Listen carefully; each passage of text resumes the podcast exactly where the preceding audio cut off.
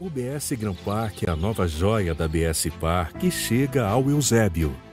Localizado na CE 010, o BS Gran Park Eusébio reúne em um só lugar o paisagismo de Benedito Abude, o alto padrão BS Par e a exclusividade de apenas 188 lotes.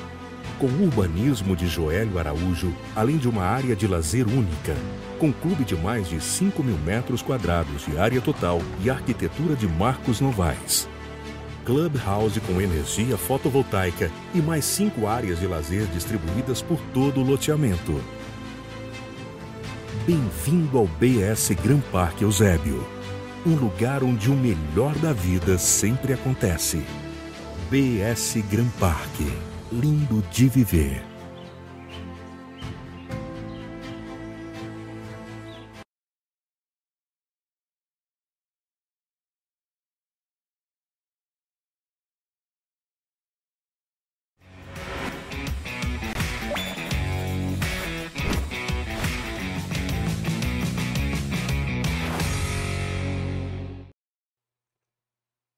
Olá, sejam bem-vindos a mais um episódio do Dei Valor Podcast, episódio esse de número 152. E para quem está chegando agora, já dando o recado de sempre, né, de se inscreverem no canal, nos ajudarem aí, deixar o like já também do canal, encaminha aí na setinha para os amigos, já deixa o comentário. Quem está no chat ao vivo aí já vai colocando aí os comentários já coloca o foguinho, que o foguinho ajuda no engajamento aí do YouTube, do algoritmo. Segue a gente também lá no Spotify. Quem quiser acompanhar pelo Spotify, quem já está ouvindo no Spotify, não esquece de seguir. É, a gente também está lá no TikTok, postando lá o, os vídeos, os cortes, tá? E também segue a gente no Instagram para vocês acompanharem que toda a agenda é divulgada lá no Instagram. Então amanhã nós vamos ter a divulgação da agenda de convidados da semana que vem. Então estaremos divulgando amanhã, no final do dia, é divulgada a agenda lá, tá bom?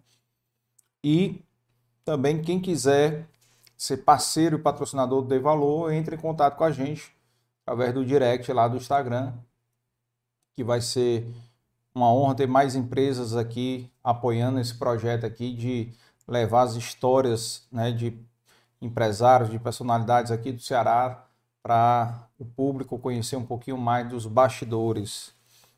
E agradecer os nossos parceiros aqui, BSPA, né, o Dr. Beto aí.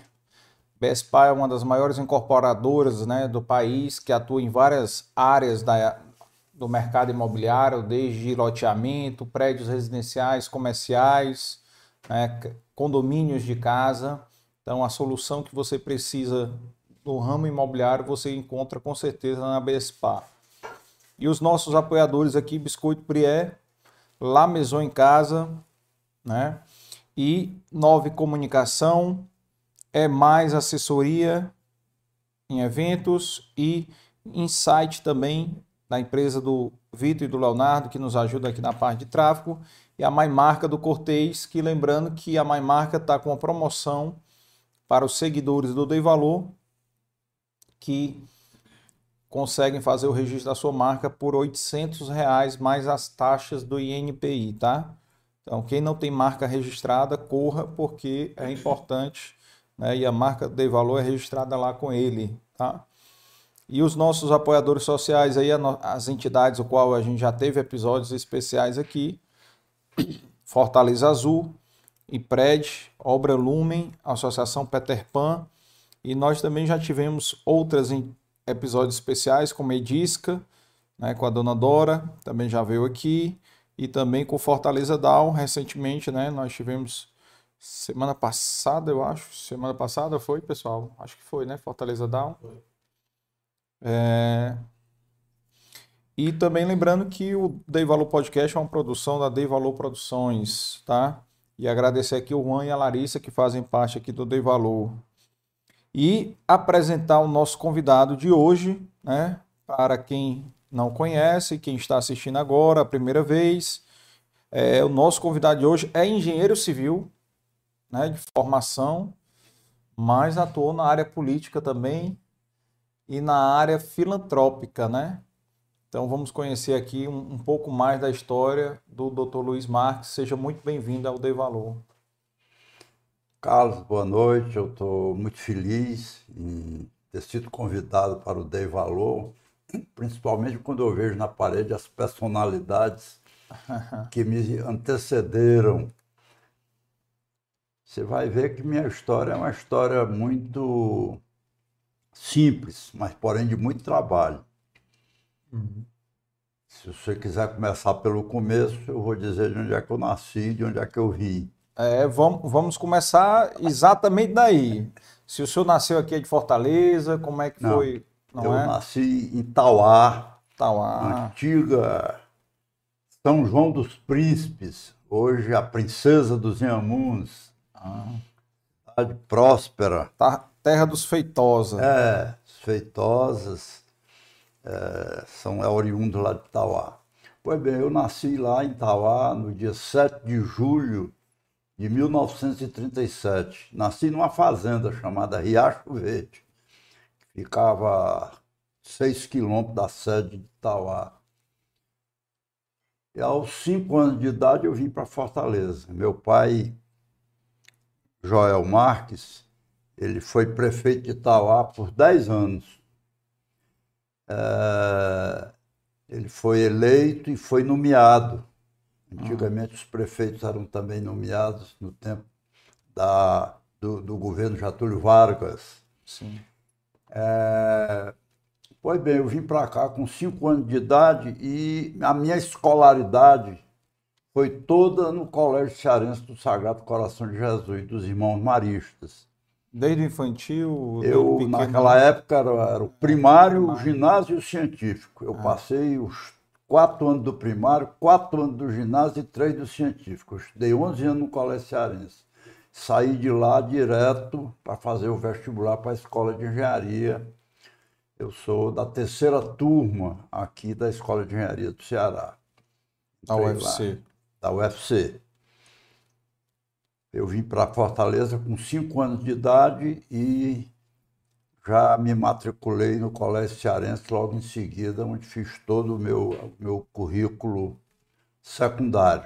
E, e o seu pai se aposentou da política? Quando meu pai não. Meu pai, depois de ser prefeito 10 anos de Itauá, na Constituinte de 45 se elegeu deputado estadual ah. e repetiu por seis legislaturas. Ele foi deputado durante 24 anos. É, todo, todo esse período que nós vivenciamos aqui em Fortaleza, ele esteve como deputado estadual de, desde a Constituinte. Na Constituinte. Bom, lá no, já lá no Colégio Cearense, Carlos, eu iniciei a minha, a minha vida esportiva, que uhum. ela foi curta, mas muito intensa. Porque eu lá no Colégio Cearense já praticava basquete, me lembro de jogos memoráveis do Colégio Cearense contra a Escola de Cadete, que era uma rivalidade muito grande. E por força dessa iniciação no, no basquete lá no Colégio Cearense, eu consegui, em 1955, é, já ainda com 16 anos, participar da seleção cearense de basquetebol, que nós fomos para Belo Horizonte, onde o Ceará fez uma campanha belíssima. É, dos 11 participantes, o Ceará foi o quarto. Aliás, o terceiro, só perdemos para São Paulo e Rio de Janeiro.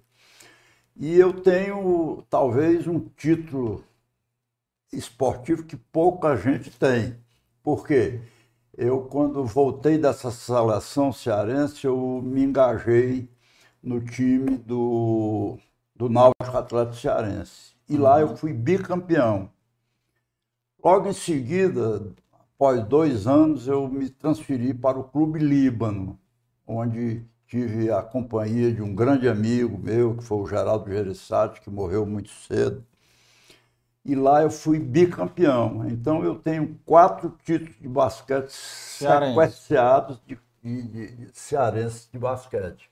No Líbano, é? Onde era o Passei. Líbano? O Líbano era na, na antiga, o, o antigo sede do Líbano foi na Santos Dumont. Depois passou para aquela sede na rua, acho que Barão de Aracati, não sei, lá embaixo, lá foi uma sede, uma sede bastante imponente, mas que teve curta duração, mas teve memoráveis festas lá. Que virou um hotel depois, é? Onde era é, um hotel ali exato, perto é, do aterro da Praia Iracema. Do, do, do, virou um, do hotel, um hotel que hoje é, é uns prédios do agora. Franco Banorandi e do Valderi, que eles tiveram exato, lá. Sei, sei qual é. Exatamente. é. Eu me lembro desse hotel. O Valda, é, Não, o me Valda e o Banorandi são meus colegas de turma da é? engenharia. É? Ah, eu me lembro. Pois bem, então eu iniciei aí. Daí eu é, em 58 ingressei na escola de engenharia, sou da terceira turma.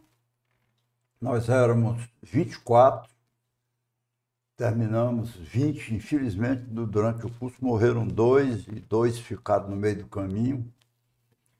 É... E logo em seguida eu iniciei minha vida profissional. Eu, eu era funcionário da Faculdade de Medicina. Eu tive uma, uma época muito atribulada, porque eu, eu estudava ainda no terceiro científico, já era funcionário da Faculdade de Medicina e estava fazendo o CPOR. Então, era, não tinha folga, não. Era de manhã, de tarde, de noite, na labuta. Muito bem. E Lá na Faculdade de Medicina, eu. Era concursado esse curso? Não. Não. Era, era, era, é, era tipo bolsa. Eu fui, fui convidado, fui instado pelo doutor Martins Filho, que era o reitor, e me dei lá hum. com o doutor Valdemar Alcântara. Foi que mais tarde nós vamos ver que ele teve uma influência muito grande na minha, na minha carreira. Uhum. Eu fui dirigido lá pelo doutor Valdemar Alcântara. Pois bem, ingressei na escola de engenharia, lá me formei e logo em seguida eu fui posto à disposição do departamento de obras da reitoria. Trabalhei com expoentes da arquitetura e da engenharia cearense. Trabalhei lá com os irmãos é, Fernando Mota e Hugo Mota, dois grandes engenheiros. É, o Hugo ainda vivo, o Fernando já faleceu. Trabalhei com o Liberal de Castro, a figura imponente da arquitetura cearense, Neudson Braga, que ainda hoje é meu amigo. E comecei lá. É, tive, acompanhei várias obras ali no Benfica, aquelas é, instalações de institutos, de faculdade de arquitetura, a própria escola de engenharia que se instalou lá. Daí eu fui convidado pelo ex-diretor da Escola de Engenharia, o professor Zelino, Zelis de Albuquerque, para trabalhar no Departamento de Obras Públicas do Estado. Então eu deixei o DNOS e deixei o, o e deixei é, é, eu trabalhava nessa época no DNOS, no Departamento de Obras da Reitoria. Deixei os dois e fui trabalhar em tempo integral no Departamento de Obras. E lá eu fiz carreira. E, e o CPOR? CPOR teve nesse intervalo aí, eu fiz o CPOR, CPOR. dois anos, saí, Mas... saí oficial da reserva, né? Uhum.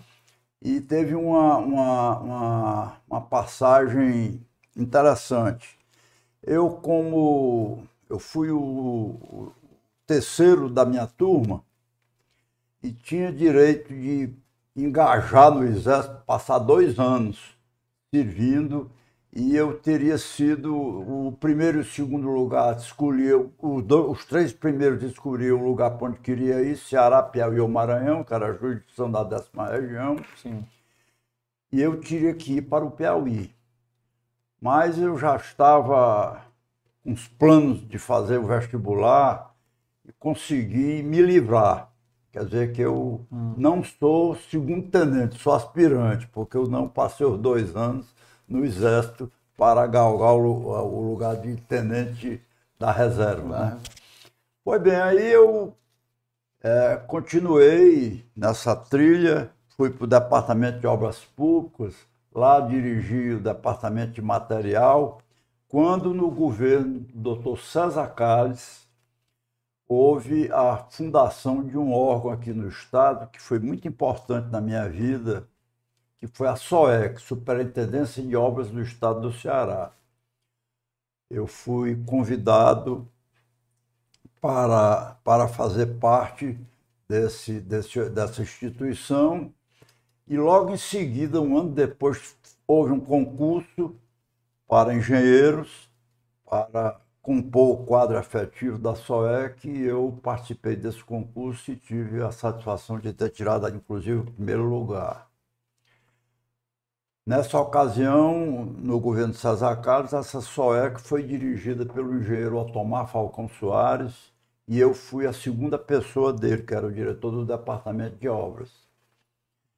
Aí veio o governo é, Adalto Bezerra. Governo Adalto Bezerra, vice-governador, doutor Valdemar Alcântara, com quem eu já tinha me encontrado lá atrás. Me lembro bem, doutor Valdemar. Os pontos ligando, né? Doutor Valdemar, muito amigo do meu pai, políticos do mesmo partido, etc e tal. Eu recebi um telefonema muito amistoso dele. Luiz, você quer, o que é que você quer do governo? Eu sou vice-governador. Eu nunca perdi o contato com ele, não, mas ele achou por bem me dar esse telefonema. E, bom, eu estou aqui na SOEC. Se o senhor quiser, eu estou à disposição. Então, ele me indicou para o governador Adalto para eu ser o superintendente da SOEC. Então, eu posso ter, eu tenho orgulho de dizer que as grandes obras feitas no governo é, nessa época por passar pelas minhas mãos lá na SOEC. Qual foi o ano dessa? É, 73. 73? É, eu formei em 62, aliás, 68, 68, 68, 1968. Eu até estava dizendo para você que o Lúcio errou algumas datas e eu quero me policiar para ver se eu não é. É natural. Ele pelo menos falou de ter convidado aqui que nem fala as datas, porque não lembra. Aí nem pois fala. Bem. Então eu fui ser superintendente da SOEC. Tá dentro da, tem, estando dentro da margem de erro, né? É. fui ser superintendente da SOEC. Em 1968, né? E aí, logo em seguida, é, eu galguei o lugar de secretário de Estado das Obras Públicas da Secretaria de Obras Públicas do Estado, a quem a SOEC era vinculada. Só, só me tirando dúvida, o governador na época era o... Valdemar? Valdemar Não, o governador... O governador anterior o... foi o César Carlos, da César fundação Carlos. da SOEC. Certo. Mas de, durante esse, o governo de César Carlos, eu fui a segunda pessoa do doutor Tomás Falcão Soares, lá na SOEC. Posteriormente, assumiu o governo do Estado o Adalto Bezerra hum. de quem eu me tornei grande amigo e o fiz meu líder, a quem eu segui é, politicamente, embora eu vou dizer para você que eu fui um político fora do, do, do, eixo, porque eu nunca fui político, eu era executivo e eu gostava de, do executivo. Eu fui para o legislativo por força da amizade com o Adalto. Mas bem, mas eu eu, eu estava na SOEC quando o governador Adalto é, me, me convidou para eu ser secretário de obras. Eu comandava, nessa ocasião, todos os órgãos vinculados a essa secretaria. CAGES, COAB, COELSE, Consórcio Rodoviário, DAIA, todos esses, esses organismos é, eu passei a ser presidente do Conselho de Administração e as grandes obras do governo Adalto Bezerra, o Interceptor Oceânico, é, é, a, a, construção do, do, do, primeiro centro de convenções, todas essas obras, o EMOS, ainda hoje resiste lá, Todas essas obras foram construídas no governo do Valdemar ou no governo do Adalto Bezerra, com o doutor Valdemar vice-governador. Quando foi no último ano do governo Adalto Bezerra. O Castelão não foi dessa época aí, não? Também? Foi. Foi, foi no governo Plácio Castelo. Ah, mas eu, eu, vou participar do Castelão na outra fase, na, outra na, fase. na vinda do, do, do ah, Papa. Tá. É, é, o, o Adalto me convida, então, para eu ser secretário de obras. Uhum. Fui ser secretário de obras, passei. Quer dizer, durante o período do governo do Adalto, eu fui superintendente da SOEC e secretário de obras. Quando acabou o período da Secretaria de Obras, o doutor Valdemar Alcântara assumiu o governo. No último ano, o governador Adalto renunciou. Para ir para o Senado. Para ir é, para ser candidato a deputado federal. A deputado o Adalto federal. foi deputado federal. Qual foi, me, me tire só a dúvida, qual foi o ano de mandato dele? De 78 a, a, a 81. Aí o doutor Valdemar assumiu o governo e me convidou para ser prefeito de Fortaleza, que naquela época era o, o governador que indicava o prefeito. Então, eu, durante o quatriênio, eu fui superintendente da SOEC, secretário de obras e prefeito. E o senhor foi prefeito em 78, 78 79. Então foi antes. 78, foi no começo 79. do mandato do doutor Adalto, foi? Do Adalto. Eu, como é que você fala? O senhor foi prefeito no começo do mandato do, Não, do Adalto? no final do Adalto. Ah, no final. No governo Valdemar Alcântara. Certo. Só... Quem me convidou para a prefeitura foi o Valdemar Alcântara. Foi quando eu me reencontrei com ele novamente, que eu citei que lá na, no, no, início tinha sido é, funcionário da Faculdade de Medicina, com ele como diretor. Então eu tive uma, um mandato muito efetivo, essa é a verdade. Eu era um prefeito que demorava pouco no gabinete, eu gostava mesmo era de ver, de visitar as obras, hum. de ver as coisas. Foi nessa ocasião que foi feita a primeira intervenção na Avenida Beira Mar. Foi no, no tempo da minha administração na prefeitura. Eu fiz o trecho que ia do Náutico até a rua Frei Mansueto. E iniciei os primeiros calçadões é, no centro da cidade. E não existia não nenhum tinha. calçadão. Eu devo muito dessa, dessa, desses recursos que eu consegui durante o período que eu passei na prefeitura ao então senador Vigílio Távora. Sim. O senador Vigílio Távora era um homem de muito prestígio no, no Senado Federal e tinha a seu favor uma amizade muito profunda com o ministro Delfim Neto, que era o homem do dinheiro do governo Geisel. É, foi ele que me arranjou dinheiro para fazer muitas das obras. Nós pudemos, nós conseguimos nessa época asfaltar todos os corredores de ônibus de Fortaleza, fizemos a reforma da Cidade da Criança, que estava em Pandareco, é, é, recuperamos várias praças, Coração de Jesus, Praça do Carmo, Praça Caixa Carreiro, então foi um período muito, muito prazeroso para mim, essa que é a verdade. É, teve até um episódio gozado que eu, depois conversando com o doutor Lúcio Alcântara, eu disse para ele, rapaz, o, o, a vantagem do engenheiro ser prefeito, do prefeito ser engenheiro é muito hum. grande. Ele disse, pois é, rapaz, mas eu sou médico que você, né? Vou te suceder. Hum. Eu digo, não, mas nada indica, nada indica que o médico não possa ser um bom administrador, como de fato ele foi, foi um dos melhores prefeitos que Fortaleza teve. É, mas eu persegui esse período com muita, com muita intensidade. Daí, Carlos, eu, eu saí da, da prefeitura e foi eleito governador, foi escolhido governador, não, já eleito, o Vigílio Távora. Então o Vigílio me convida para eu voltar para a Secretaria de Obras. Saí, saí da prefeitura num dia, no outro dia estava assumindo a Secretaria de Obras do governo do Vigílio Távora. Hum. E lá eu passei três anos e meio. Fiz é, também comandei todos esses organismos que eram vinculados à Secretaria de Obra, que eu já citei. E quando foi no último ano do governo Vigílio Távora, o... eu fui chamado pelo Adalto. Hum. Ele disse: Olha, eu vou ser presidente do PFL aqui em Fortaleza e eu preciso fazer uma bancada de deputados federais importante. Isso era o ano de 87. Eu digo, e daí? Se você vai ser candidato a deputado federal constituinte. Eu tenho o doutor Lúcio Alcântara, que vai ser o, o grande chamariz de voto, sem dúvida, porque saiu da prefeitura agora, fez um nome muito poderoso aqui na capital. Uhum.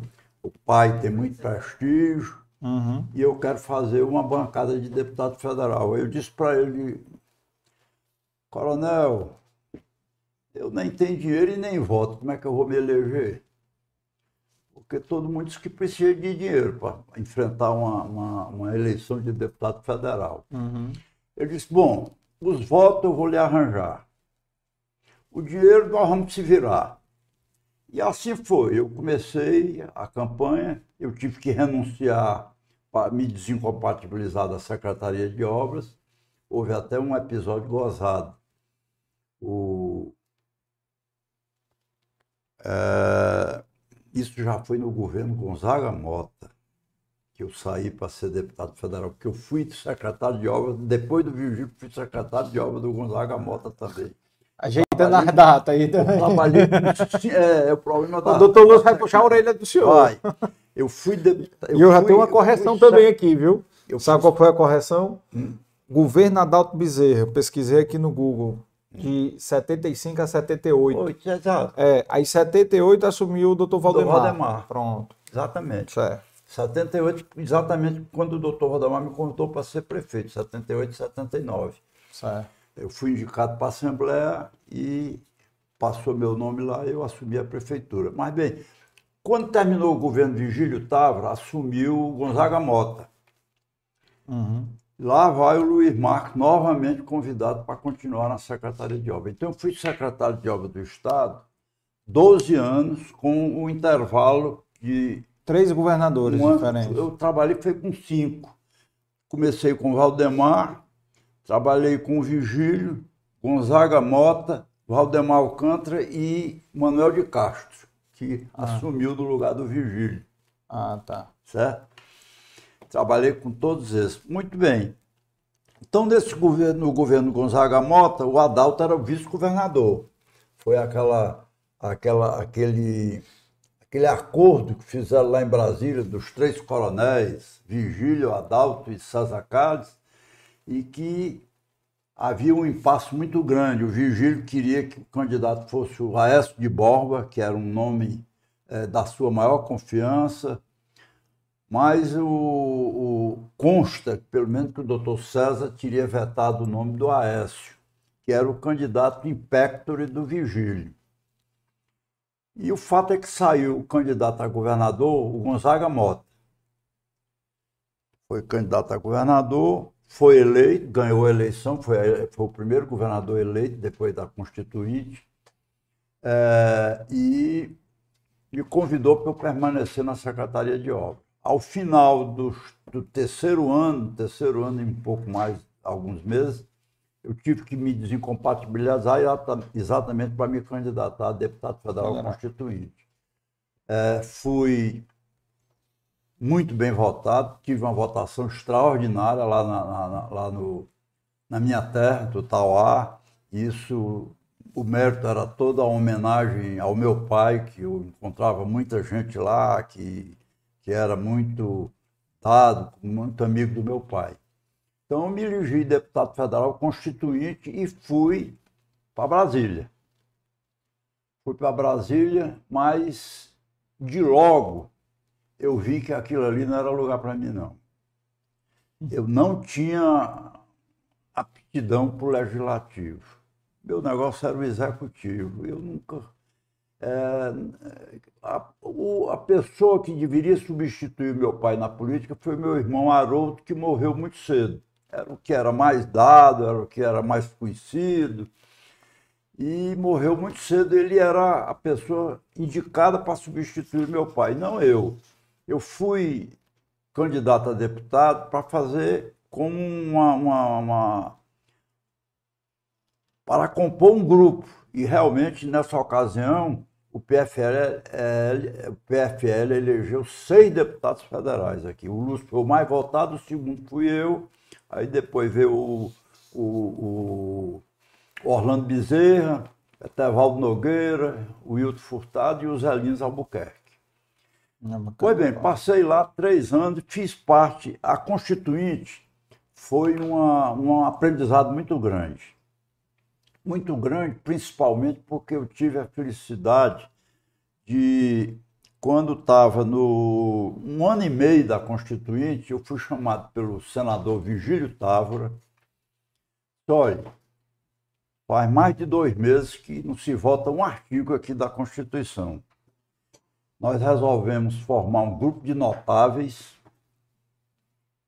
É, aí eu digo, bom, eu estou longe, estou longe de ser notável. Hum. Aí ele me disse o nome das pessoas, era o doutor Ulisses Guimarães, é, Mário Covas, só tinha cobra.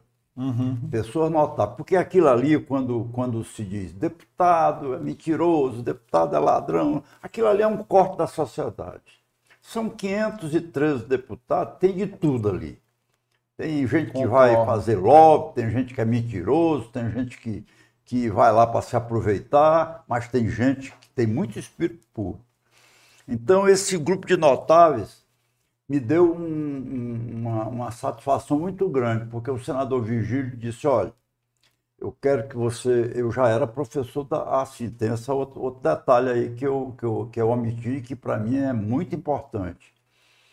Eu vou só voltar um pouco. Pode ir voltar no tempo. Quando, quando eu me formei, hum. em, em, em 62, no ano seguinte, logo, eu fui chamado, eu recebi um telefonema do professor Eduardo Saboia de Carvalho, da Escola de Engenharia, dizendo que queria conversar comigo. Como o Eduardo Saboia era vice-diretor do DNR, eu pensei que era algum assunto ligado a isso. Cheguei lá na casa dele, muito tímido, ele disse: Olha, eu mandei, eu pedi para você vir aqui porque eu quero lhe convidar para você ser meu assistente na escola de engenharia. E eu quero lhe dizer que o, o mérito da a, a escolha foi por merecimento. Eu peguei os três, as três turmas que eu já estou ensinando na escola de engenharia, que você foi a terceira, e vi qual foi o aluno que na minha cadeira, na de resistência dos materiais teve a melhor média. Foi você. Uhum. Eu quero lhe convidar para você ser meu assistente. Eu fiquei assim encantado, porque era o desejo jovem ainda ser e ser professor da escola de engenharia. Fui, é, entrei como auxiliar de ensino, passei um ano.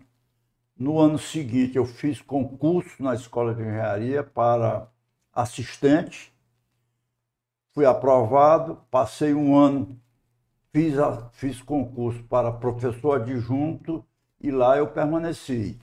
Durante toda essa minha trajetória de secretário, eu nunca deixei de dar aula. Eu passei 25 anos seguidos dando aula na escola de engenharia. Eu sempre encontrava, e era quando eu era convidado para ser secretário, eu sempre alertava os, os governadores que me faziam o convite dessa necessidade de continuar como professor, é, que era uma, uma, uma atividade para mim importantíssima para a minha formação futura e prazerosa sobre modo.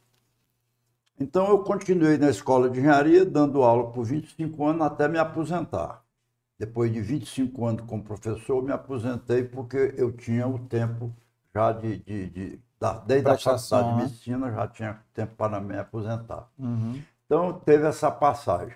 Bom, mas voltando aí para a Constituinte, uh, eu participei de eu ajudei o, o, o senador Vigílio Távora, lendo e lia até altas horas da madrugada todo o material que seria discutido no dia seguinte por essa comissão de notáveis. Então eu tive lições importantíssimas. O Mário Covas falando, um doutor Ulisses falando, é, Sandra Cavalcante, enfim, só gente da melhor qualidade que tinha lá na Câmara. Eu fui colega de deputado do atual presidente, Lula. Lula foi, foi deputado constituinte. Só que ele nunca ia às ações. É, ele tra... nunca participava. Trabalhar nunca eu, foi o forte Eu dele, me encontrava né? com ele, nós tínhamos um jogo de futebol, uma é. pelada, e ele ia, esses, essas peladas, eu me encontrei com ele várias vezes lá nesse, nesse jogo, que era no Corpo de Bombeiro lá de Brasília. Mas, pois bem, então eu, eu adorei quando, nesse período que foi de muito trabalho da Constituinte, que ela se desenrolou. Mas, promulgada a Constituição em 78, em 86, em 88, em 88, uhum. em 88 uhum. voltou o Congresso para o, a, a, o seu período normal. normal. Câmara, Senado funcionando, não era mais a Assembleia Nacional Constituinte. Nesse período eu vi que não era mesmo, não era a minha ideia permanecer lá. O senhor foi deputado de mandato único. Mandato único. Por quê? Porque quando, quando é, no, último, no último ano do meu mandato, era presidente o Collor. E surgiu a, a ideia de eu vir comandar o DENOX, uhum. ser uh, uh, pro, uh, superintendente do DENOX, Não. Departamento Nacional de Obras Contra Seco, que é um lugar almejado por todo estudante de engenharia, todo engenheiro novo. Uhum. Porque o Denox é, foi a verdadeira universidade do Nordeste, essa que é a verdade. Dirigido por luminares da engenharia, como o doutor Zé Lins, é, Genésio, é, mais recentemente o Pontes. O Denox então, foi fundado em que ano? Hein?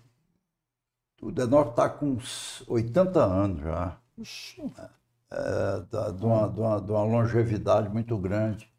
Pois bem, então eu, eu, eu no último ano do meu mandato, quando faltava seis meses para acabar o mandato, eu fui convidado para vir dirigir o Denox. Mas a Constituição do país não permite que você acumule a função de deputado com a de superintendente do Denox. Você só pode ser ou ministro de Estado ou ministro é, é, estadual ou municipal. Engraçado, um ministro, um, um secretário, secretário, estadual pode acumular função parlamentar, mas DENOC, Banco Central, é, nada disso pode acumular. Você vê Naquela que... época, mas hoje pode, não? Não, ainda pode, não, não pode não. Superintendência do DENOX? Ele se licencia... Ele, ele, ele renuncia, tem que renunciar. renunciar ao mandato. E para mim foi muito é, caiu, como se diz, a sopa no mel. Primeiro porque eu não estava satisfeito com o desenrolar do, do, da, do, do término da Assembleia Nacional Constituinte. Não estava nada satisfeito. E eu tinha até uma reeleição tranquila, porque durante o meu, do meu período eu ajudei os municípios onde eu fui votado, eu permanecia, é, permaneceria ser votado nos mesmos municípios até agreguei mais alguns durante os, os três anos e meio que eu fiz. Mas com esse convite, é, é, foi quase que um convite, convocação. Primeiro, pelo sonho que todo mundo, todo engenheiro tem, tinha de dirigir o Denox. Segundo, pela essa insatisfação que eu estava lá em Brasília. E ainda tinha um terceiro componente. A minha primeira mulher, mãe dos meus três filhos, ela ela, ela foi acometida de uma, de, uma, de uma patologia muito séria.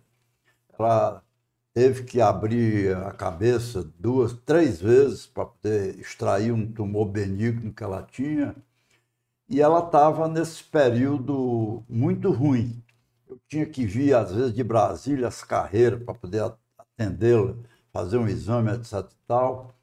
É, esse meu terceiro filho eh, veio já, já muito, com muita dificuldade, porque é, em função desses problemas dela de, de cabeça, é, desse tumor na, de fossa posterior, ela foi diagnosticada como não tendo mais possibilidade de ter filho pelo o risco que corria. Mas graças a Deus, cinco anos após veio o terceiro, terceiro filho para fazer parte das duas mulheres que já existiam. Foi bem, então eu tive que renunciar ao mandato e, para felicidade minha, assumiu o meu lugar na Câmara o doutor Flávio Macílio. Doutor Flávio Macílio foi uma figura importante aqui no Estado, foi vice-governador do, do, governo do governo passado aí, do Salazar, e tinha sido presidente da Câmara dos Deputados, mas infelizmente nessa eleição ele tinha ficado na primeira suplência.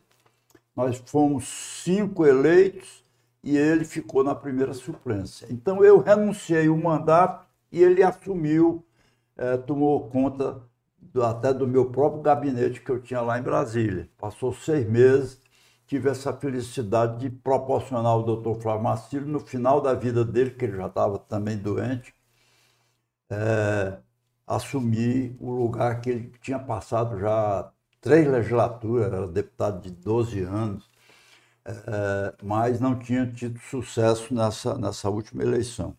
Então eu renunciei e vim para o Denox.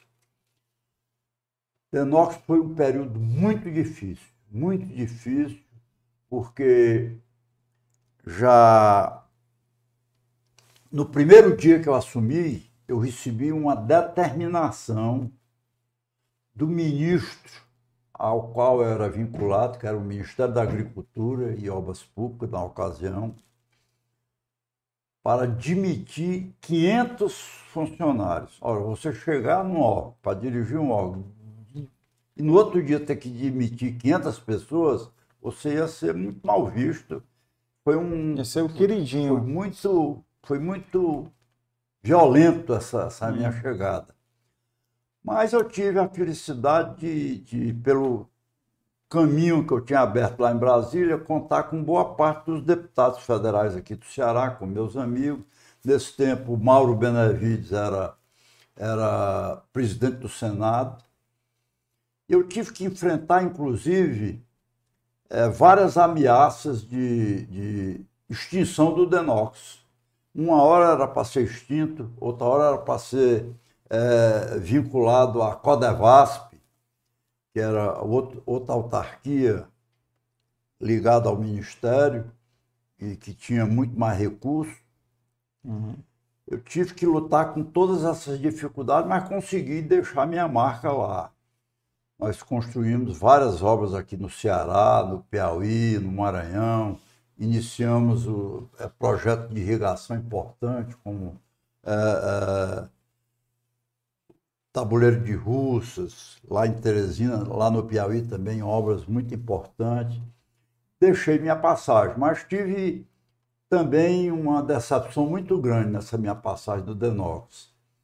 Teve um parlamentar que, não satisfeito com a minha administração, fez uma série de denúncias que depois, graças a Deus, todas apuradas e nenhuma me deixou qualquer prejuízo de ordem moral. Eu saí altaneiramente e pedi para sair do Denox três anos depois.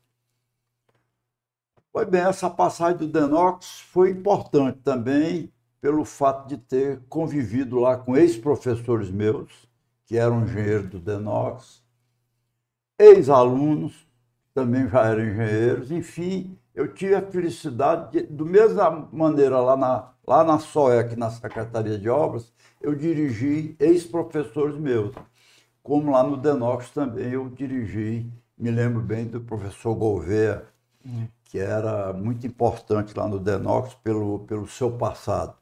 E teve que demitir os 500 ou não? Teve, tive, tive que demitir. Demitir os 500 Eu me lembro bem que eu teve, eu, era um dia de sábado que eu. Que eu não tinha muito eu, fantasma, eu, não, tomei... no meio desses 500 aí? Não, tinha. Tinha alguns, alguns fantasmas mesmo, como você está dizendo aí, que assinava o ponto e ia embora, o outro é. nem assinava, assinava tudo de uma vez. É. Realmente, é, é, eu adotei um critério, eu chamei, eu tive a felicidade de contar lá do Denox com um arquiteto que foi meu arquiteto na SOEC, de muito valor, Beto.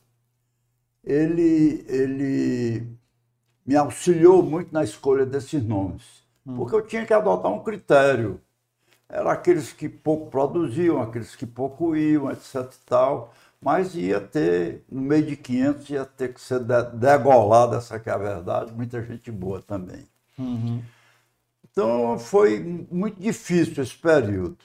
Mas passado eu eu tinha como meta de vida voltar para a minha atividade empresarial da engenharia, que eu também nunca deixei de exercer. Mas ao longo do, do, do primeiro ano de aposentadoria, uhum. Tanto da Escola de Engenharia como do, do, da Secretaria de Obras, a SOEC, que eu era engenheiro é, concursado de lá, eu fui convidado pelo meu ex, um, pelo meu amigo e ex-governador Adalto Bezerra para ir para Santa Casa. Para ser mordomo da Santa Casa. Qual foi o ano? Era provedor da Santa Casa uh, 91. 91, não, não, não, não, não. Tem na pesca, não? Eu tenho na minha pesca aqui. é bom, eu, eu depois. Entrada eu... na Santa Casa. Na Santa Casa, é. Então, o Adalto me convidou para eu ser mordomo, eu ia ajudar o, o ajudar o Lívio França, ajudar o Lívio França como o Lívio era, era, era provedor, o Lívio era provedor e já estava adoentado. Então eu fui, hum. cheguei lá, com poucos, poucos meses que eu estava lá, eu fui guindado à posição de vice-provedor. De vice-provedor. É, fui ajudando o livro. Quando o livro faleceu, eu, como vice-provedor, assumi a provedoria. Certo. Antes de, fui... antes de o senhor entrar aí nesse assunto da, da própria Santa Casa, eu queria só que o senhor falasse um pouco a história da Santa Casa, né? Como é que Bom, a Santa Casa foi criado, qual o objetivo, em que época foi criado? A Santa Casa foi criada Porque tem Santa Casa em todos os mil... estados, né? Tem, a Santa, é, Santa Casa praticamente hoje todos, né? são da ordem de 1.200 santas casas no Brasil inteiro. 1.200? 1.200 santas casas no Brasil inteiro. E existe mais de 50 municípios que o único hospital que existe é a Santa Casa. É mesmo. Mais de 50 municípios. Ela é de 1861, a fundação. Teve uma grande seca, então resolveram criar um hospital para cuidar desses, desses pacientes que foram acometidos de muitas moléstias nessa época tudo. Foi aí a origem da Santa Casa. 1861. 61 ela, ela foi dirigida inicialmente pelo próprio interventor federal. O próprio interventor era o, o mordomo e provedor da Santa Casa. Essa época ela, ela tinha facilidade porque o provedor ajudava, como é, o interventor, como era provedor, ajudava muito. Ela era dirigida, na realidade, pelo vice-provedor, que era quem ficava na, na no, no, leme da administração da casa, porque o interventor ia cuidar da, da, da, da administração do, do Estado. Do né? Estado. Pois bem, aí depois, depois de uns 30 anos, ela passou para a administração da Diocese de Fortaleza. Era dirigida pelo o provedor, era o arcebispo. Novamente, o vice-provedor que assumia a, a, o dia a dia, né? Hum. Até que houve uma reforma novamente do, do, do, estatuto e o provedor passou, foi desvinculado da, da, da, da diocese o provedor passou a ser eleito por uma, uma, um, um, uma mesa administrativa que foi indicada pela sociedade. Essa mesa administrativa eram 36 componentes que daí elegia o provedor. Então, esses 36 eram, eram, eram mordomos e a mesa administrativa era composta do provedor, de dois vice-provedores, um tesoureiro, um secretário e um segundo secretário. Que o só essa mudança estatutária ela foi aplicada em todas as Santa Casas ao mesmo tempo? Não, só porque cada a, uma mudava. As Santas Casas, elas são independentes. Elas não têm, não têm um. Ela, elas não são vinculadas à prefeitura, ao governo, a, a, nada. Nada, nada. Não, não, apenas ela mantém hoje a Santa Casa por opção própria do, do de um provedor antigo. Convênio. Ela era, era provedor, doutor foi ex, ex uh, Aldísio Mosca de Carvalho, que foi superintendente da Receita Federal, quando aposentou, foi ser provedor da Santa Casa. Foi nessa época que foi extinta a, a, a, a patrocínio da Diocese.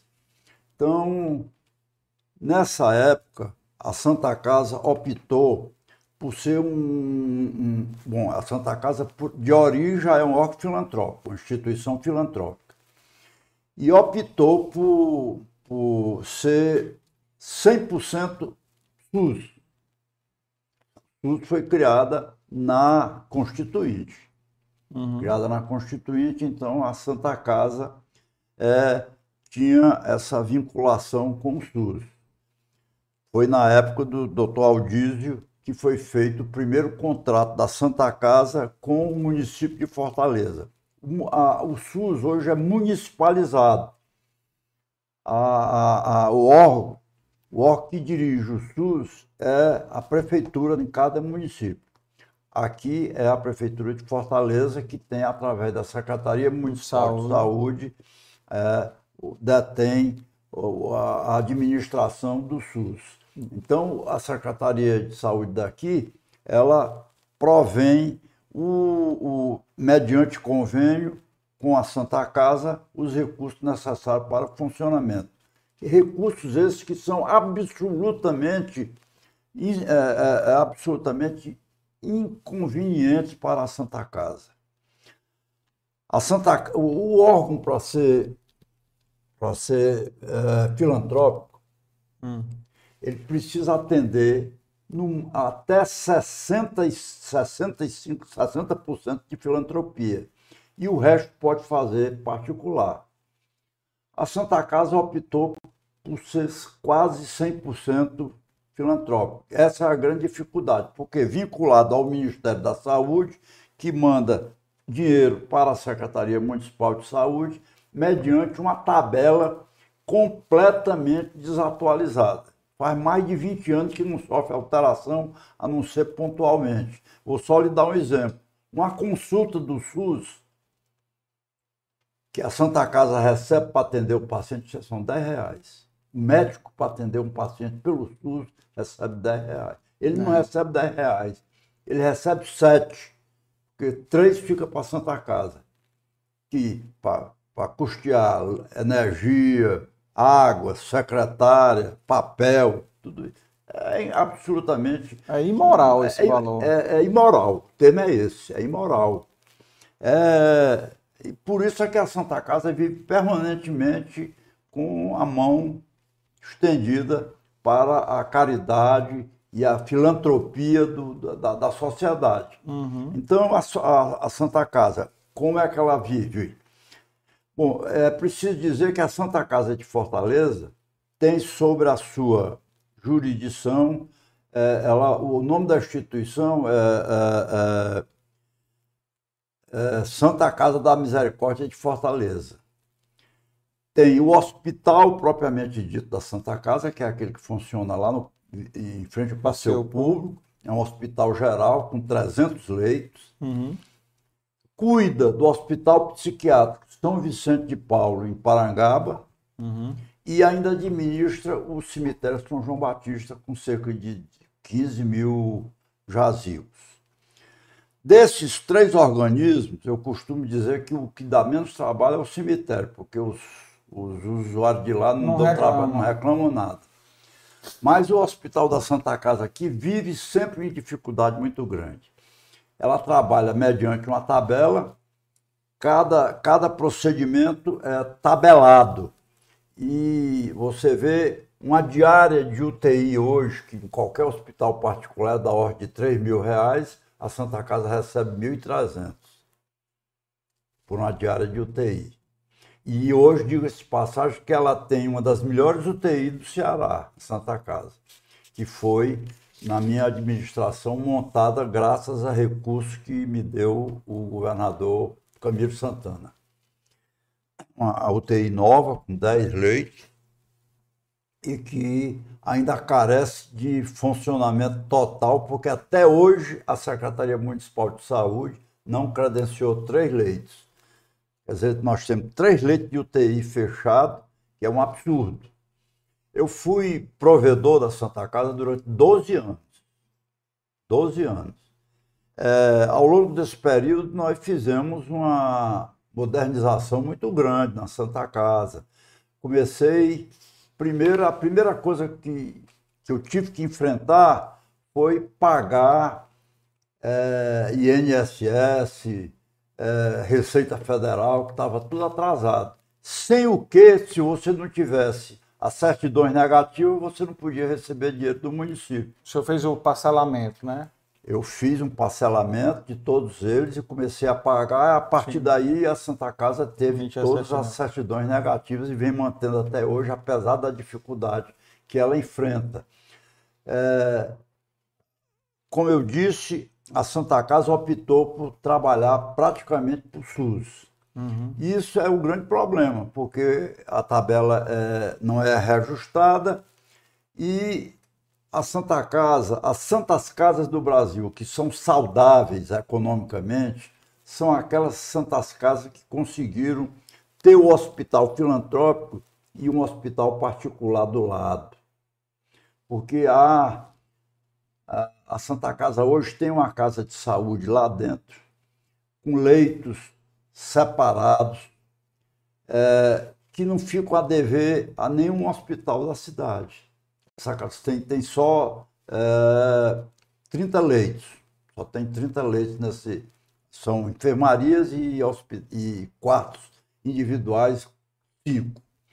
Pois bem, mas é uma dificuldade muito grande de você conseguir paciente particular, porque a gente hoje a Santa Casa está com 95 SUS e 5% particular. Mas há uma prevenção muito grande do povo ir para a Santa Casa porque acha que vai se misturar com os, com os indigentes do SUS, como eles chamam. Os hospitais que montaram hospitais paralelos ao, ao, ao, ao Vou dizer uma coisa aqui, que, que pouca gente sabe. Sírio libanês é filantrópico. É. Sírio libanês é filantrópico. Por quê? Tem o hospital para ganhar dinheiro, as, as Pampas, e tem do lado lá um hospital filantrópico.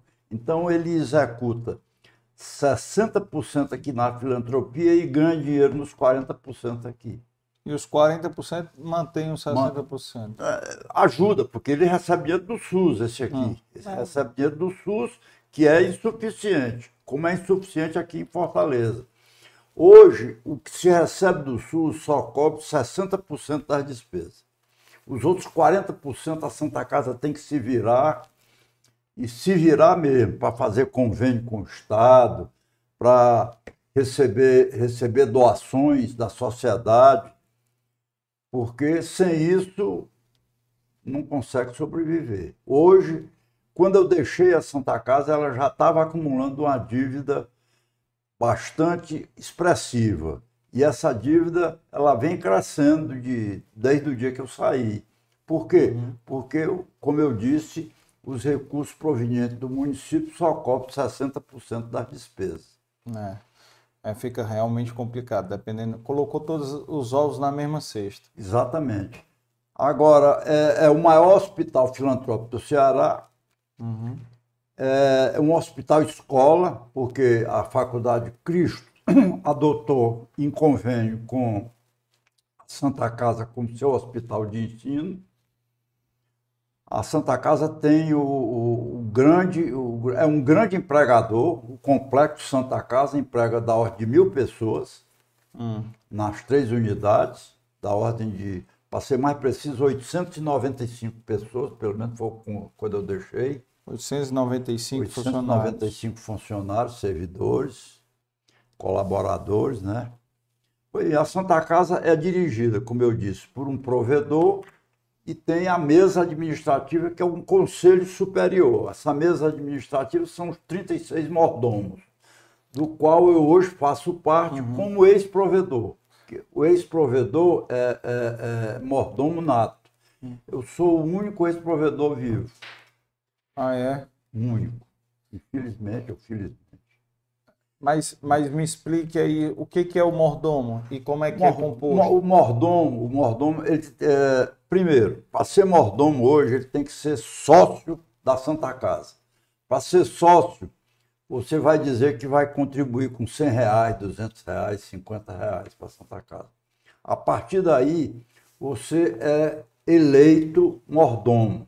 São 36 membros, da, é, é, os mordomos é que, ele, é que elege o substituto.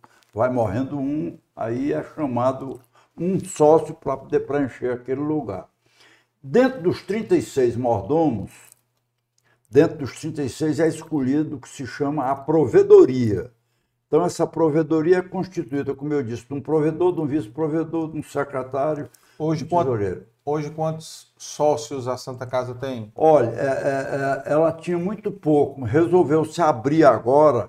Hoje, eu acredito que a Santa Casa está com, da ordem de uns 400 sócios.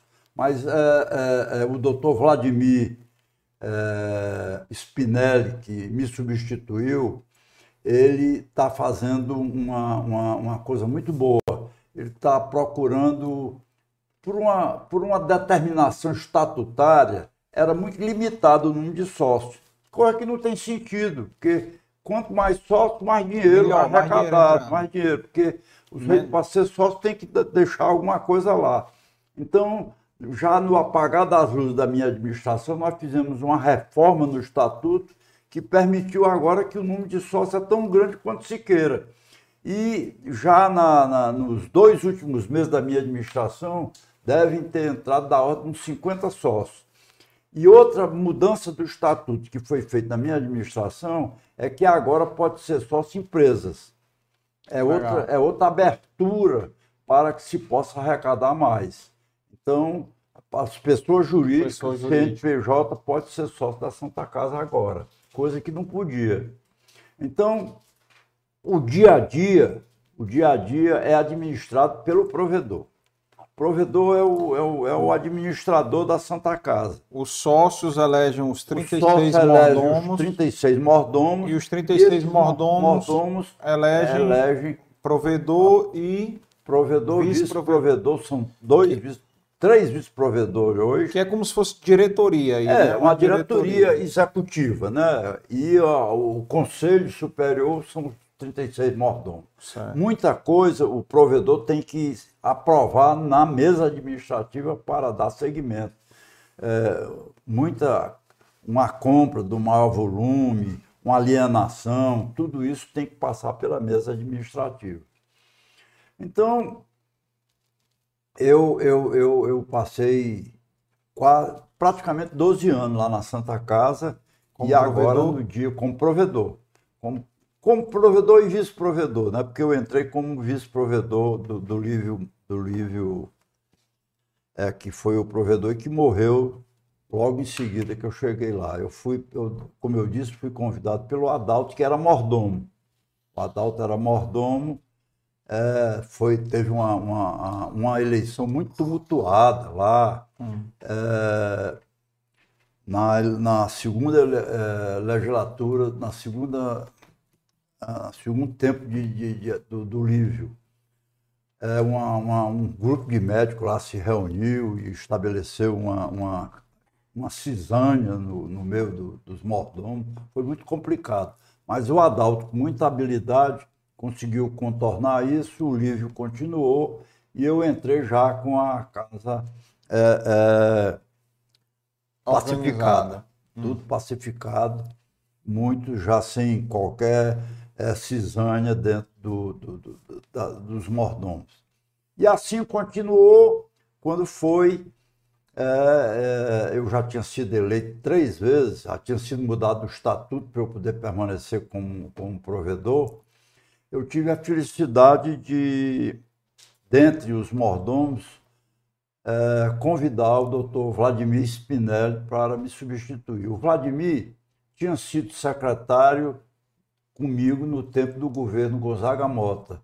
Ele foi chefe de gabinete do governador, depois foi passou seis meses como secretário de, da Fazenda é, do governo Gonzaga Mota e eu era o secretário de obras. Então nós fizemos uma amizade muito boa. E eu tinha convidado o Vladimir fazia uns dois anos para ser sócio. Uhum. Vladimir, é, logo em seguida, passou a ser mordomo. E tinha intervenções muito efetivas muito. Ele é, é professor da UES, aposentado, ex-funcionário do Banco do Nordeste, um camarada de uma capacidade de trabalho muito grande muito inteligente. E eu tive essa felicidade de também conseguir uma pacificação geral em torno do nome dele. Ele foi eleito por aclamação, tomou posse no dia 19 de março, que é o dia de São José, que é, é a data é, prevista para a posse, mudança de, de, de, de, gestão. gestão. E o Vladimir está lá sofrendo muitas consequências ainda de uma pandemia. Dessa, dessa, a pandemia complicou muito a vida da Santa Casa. Porque, é, primeiro, é que do, ah, no início da pandemia, a Santa Casa foi excluída para atendimento de, de, de pacientes com, com Covid. Mas o, o, o, secretário Cabeto, na época, secretário de Saúde do Estado, esteve lá na Santa Casa comigo e disse: Luiz, você vai precisar me ajudar. Nós já estamos com a capacidade dos hospitais esgotado, não temos como. Nós vamos ter que abrir uma enfermaria aqui de Covid. Então eu tive em tempo recorde, tempo recorde mesmo, fazer uma ala isolada, porque é, eu estava com, na época, 260, 270 pacientes internados, com patologias as mais diversas, mas que não tinha nada a ver com Covid. Então eu tive que isolar uma área ele me arranjou é, alguns respiradores, eu comprei na ocasião mais alguns e montamos essa enfermaria que tive, inclusive, a felicidade de ser o órgão em que houve menos óbito. Foi. Número de pacientes internados. Eram quantos leitos lá para o Covid? 25. 25. 25 leitos. Nós é, iniciamos com aqueles capacetes também. Com o Elmo, né? Com o Elmo. É, então tivemos um sucesso muito grande, mas eu tive que, nós tivemos que contratar pessoal, médicos, enfermeiros, é, auxiliares de enfermagem para cuidar dessa enfermaria que era, era uma ala isolada da, da casa. Lá o, a forma de, de contratação é CLT. CLT. Certo. CLT. Tem alguns PJ, médicos, né? Uhum, Isso que recebem. Cooperativas, né? E tem, nós temos é, a cooperativa Cocirúrgica, é dos cirurgiões, temos a Copanesh, que é do, do, dos anestesistas, temos a cooperativa do, dos cirurgiões de cabeça e pescoço e temos uma cooperativa de enfermagem. Uhum. Então nós trabalhamos com, essas, com, essas, com esses órgãos. A Santa Casa, hoje, é, tem lá dentro um serviço de quimioterapia e de hemodiálise que talvez sejam os maiores do Estado. Nós temos uma, uma, uma, uma, uma ala de hemodiálise que funciona em três períodos, uhum. dialisando permanentemente pacientes. Uhum. Uma ala de, de, de pacientes é, que fazem é, quimioterapia e está sendo construído agora o que estava faltando para completar o arsenal de, de, de, de, tratamento do câncer, a, a radioterapia. Está sendo construído lá em Parangaba, no terreno anexo ao hospital de, de psiquiátrico, uma, uma, uma, um acelerador linear, que é o que há de mais moderno na, no tratamento de, de, de radioterapia. A obra está bastante avançada. Essa obra está sendo bancada pelo Ministério da Saúde. É uma obra da ordem de 16 milhões de reais, só a obra, fora o equipamento que custou alguns mil, milhões de dólares e que deve funcionar até o final do ano.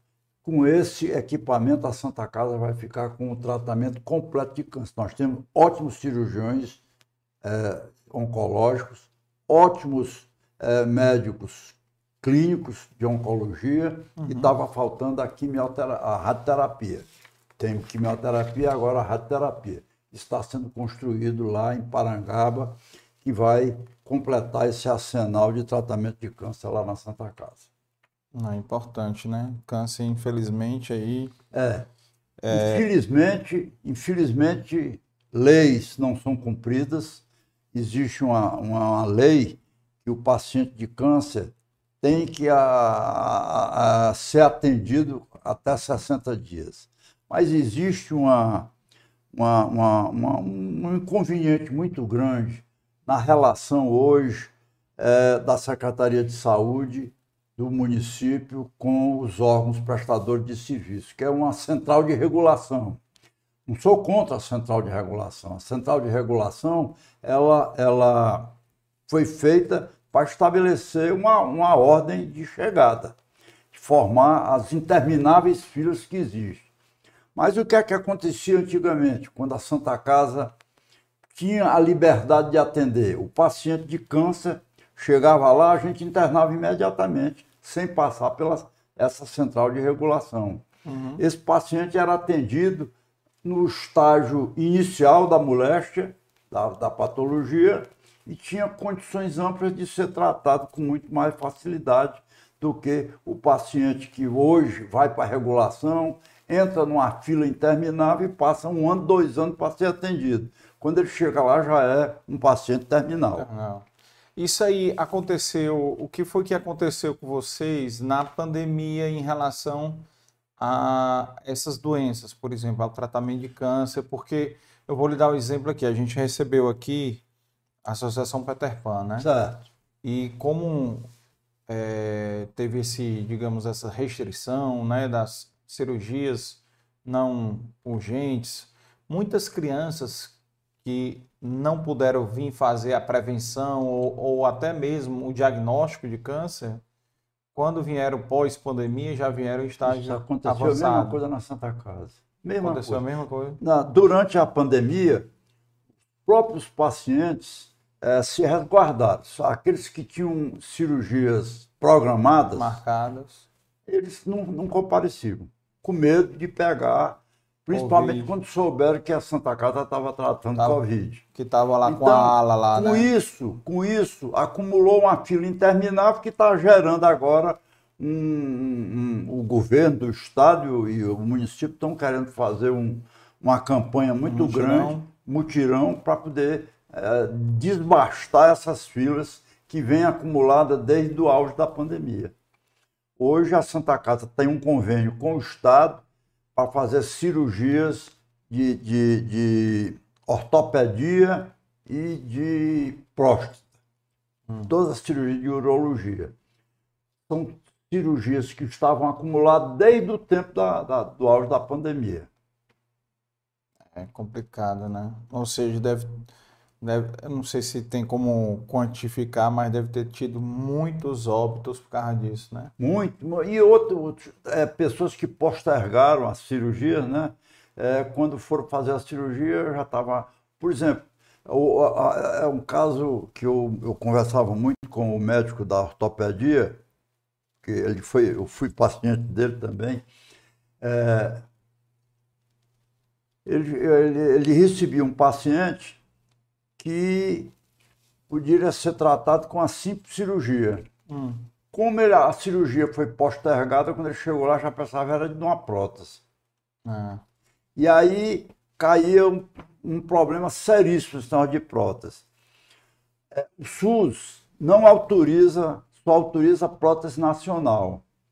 E tem muito médico que se recusa a fazer cirurgia de prótese. Eu mesmo tenho uma prótese, graças a Deus a minha é alemã, porque eu fiz prótese de quadril, mas é, tio, era, foi financiada pela, pela, pela Unimed, né? Uhum. Mas lá o SUS não, não, não, não, não, não, não, abre para, para essas próteses mais modernas e melhor, de melhor qualidade, principalmente de uma vida útil maior. Na época, o cirurgião que me disse, bom, a sua, a sua prótese aí de quadril tem uma vida útil de 10 a 15 anos. Uma outra tem de 5 anos. E, bom, na época que eu fiz, há 3 anos, há 4 anos atrás, é, eu tinha nem essa expectativa de mais 10 anos de vida. Mas, graças a Deus, ela está aí no lugar direitinho ainda e eu estou prestes a completar os 86 anos. Essa que é a verdade. Então o senhor segura essa prótese aí até os 100, né? Mais ou menos. Rapaz, hoje eu não, não, não diria isso, porque eu tenho também uma, uma, uma, uma tal de uma neuropatia periférica que está me, me atrapalhando muito a vida. Traduz Mas- aí pra gente o que, que é essa. né? Rapaz, é, é- no meu caso é um mau funcionamento da, da, da circulação nos nervos das pernas. Ah, Então isso, essa neuropatia, ela ataca muitos órgãos, já, a mim mesmo já, já me atacou bexiga, essas coisas todas. E principalmente na parte motora, você vê que eu entrei aqui de bengala. Eu ando de bengala porque eu não tenho equilíbrio por força dessa patologia. uhum. É, e muita gente pensa que é por causa da minha prótese da perna. Não é, é por causa da, da- da- dessa doença que eu adquiria um, depois da cirurgia. Depois da cirurgia dessa prótese, essa, apareceu essa, essa neuro. Essa patologia. aí. Muito chata, muito chata. Quem tem ela é uma doença incurável. E ainda mais para até- quem, é, pra quem foi atleta de basquete. Pois é, mas é, é, e essa prótese aqui foi por causa dessa. No meu tempo, os tênis não tinha amortecedor, não tinha nada É. não. Você jogava era com fanabô, que chute. Rapaz, aquilo todo todo mesmo atleta da minha época era era um, um impacto muito grande, né? Muita gente da minha época teve que fazer prótese de quadril por causa disso. Ah, Eu tive uma, uma, uma passagem curta na, na minha vida esportiva. Eu comecei com 16 anos na seleção, mas quando eu entrei na escola de engenharia eu já parei. Então, eu Então, praticamente joguei 18. de 16 a 22 anos, 23 anos. Depois, eventualmente, joguei pela escola de engenharia quando havia campeonato uhum. Da- da- das, das faculdades. O senhor tem quanto de altura? 1,80m. Mais de 80? É, é- é- é interessante essa sua pergunta. Na minha época, eu era o, atle- o segundo atleta mais alto aqui do Ceará. Mais alto do que eu só tinha o Geraldo Gereissati, que tinha 1,87m. Hoje, eu não seria nem, nem. Eu era pivô. Eu e o Geraldão éramos pivô. Hoje eu não seria nem ala com essa altura que eu tenho. Porque tudo é 2 metros, 2 metros, e 10. Eu, eu tenho 1,87. É? É. Fui, Mas foi atleta de basquete essa coisa? joguei basquete, não fui atleta não, mas eu sempre joguei, eu joguei mais vôlei. Vôlei. É. Mas eu sempre joguei vários esportes. Nunca fui um Neymar em nenhum, Sei. Mas joguei basquete, joguei Ah, vôlei, joguei certo. futsal, joguei tênis, E né? Então jogava, praticava bem os esportes. esse meu filho que está aqui me acompanhando é craque no tênis. Ah, é? Joga muito bem aí. tênis. É, o- é o, é o Gustavo Kirten. É, Quase. ele já passou até seis meses nos Estados Unidos jogando tênis lá. Foi. Foi. É um esporte bom, viu? Um esporte que parou e agora ele tem um pratica um esporte que a mãe dele lá do céu hum. é, todo dia reza para ele deixar, que é esse negócio de surf. Ah, é? Ah, é um negócio danado. Legal, Eu tô, Bom, mas eu, eu, eu, eu, eu, falei primeiro que eu, ah. que, eu, que eu fui casado com a ah, não disse minha o, primeira o nome, mulher, né? que era Maria Lúcia, mãe dos meus três filhos, que teve essa, essa doença muito grave aí, desses tumores na cabeça. E ela faleceu, faleceu desses Faleceu, tumores. faleceu. É, depois de abrir a cabeça três vezes, ela foi operada duas vezes aqui e uma em São Paulo. Sempre tinha que abrir a cabeça e não podia, pela localização do tumor, não podia tirar todo, e aí ele voltava, porque. Aí é voltava maligno já? Não, não, não? Nunca, nunca, foi maligno, maligno, nunca deu malignidade. Toda a vida fazia uma biópsia, era sempre tumor benigno, mas numa localização muito uhum. delicada, que era atrás aqui de fossa posterior. Uhum. E depois que ela morreu, eu já estou com 20, 20 anos com a minha atual mulher, que é a Regina Cláudia. Uhum. Que hoje, por sinal, está na Grécia. Está na Grécia lá e eu com não pude ir porque para ir de Bengala era muito, era muito complicado. Ah. Passou uma procuração para ela, né? Pois é, ela foi lá, tá, tá com uma amiga de infância dela também, é. É, fazendo companhia. Estão as duas lá. Só registrar aqui a família, né? Luiz Filho, que é o Luiz caçula, Filho né? É o caçula. Que está aqui com a gente. Um é. abraço para ele. Aí tem a Adriana, é a do meio, é? A Adriana é a do meio. A mais velha é a Andréa. E a Andréa é a mais A Andréa me deu duas netas. Que é a? Que é a Ana Carolina e a Maria Clara. E a Maria Clara. O, o Luizinho me deu dois filhos, são os dois gêmeos, Lívia e Lucas. E a Andréa, duas filhas. Adriana, a, a Adriana um, um, homem e uma mulher, que é o Wagner Neto e a Marcela. E, e o, Wagner Neto, o Wagner Neto casou com a Bia Gradivol e me deu, há quatro meses atrás, a Foi minha primeira, primeira bisneta, Olha aí. que tem o nome de Luísa, que vai receber na pia batismal depois da manhã esse nome. Olha aí, que coisa boa. Para mim é uma, é uma, uma, é uma o nome é, evoca a minha família todinha, porque existe uma, uma, uma, coisa gozada com a, com a minha família. Nós somos 11. 11 irmãos? 11, 10 irmãos, né? O senhor Eu, falou que o, o Haroldo morreu cedo, né? O Haroldo morreu com 30 anos. Teve uma leucemia fulminante, morreu com 30 anos. E hum. outros morreram na juventude. O fato é que. O nome de todos, o primeiro nome de todos. O, isso aqui eu quero dizer, é uma peculiaridade da nossa. Todo mundo lá em casa é Luiz. Ah, é? É. Por, por quê? Nasceu a primeira, que foi Maria Helena, eu não cheguei nem a conhecer. Morreu muito nova, um, dois anos. Aí depois da Maria Helena nasceu a Luísa. Luísa, que foi a minha irmã mais velha com quem eu convivi, que morreu agora há dois anos atrás. Depois da Luísa veio o Jaime. O Jaime foi na juventude, naquele tempo, acometido de Paratif, Tif morreu também muito cedo. Como a Luísa tinha sobrevivido e as duas, a Maria Helena e o Jaime tinham morrido, a minha mãe fez uma promessa para São Luís Gonzaga. Aí veio o Luiz, Luiz Gonzaga. Aí depois veio o Luiz Haroldo, Luiz Alberto, Luiz Henrique, Luiz Horácio. Todos passaram a ter o nome de Luiz e Luísa. Luiz Helena, Luísa Maria. Todos. É, mas acabou essa história porque já se foram muitos Luizes. Já usou quase todo o estoque, né?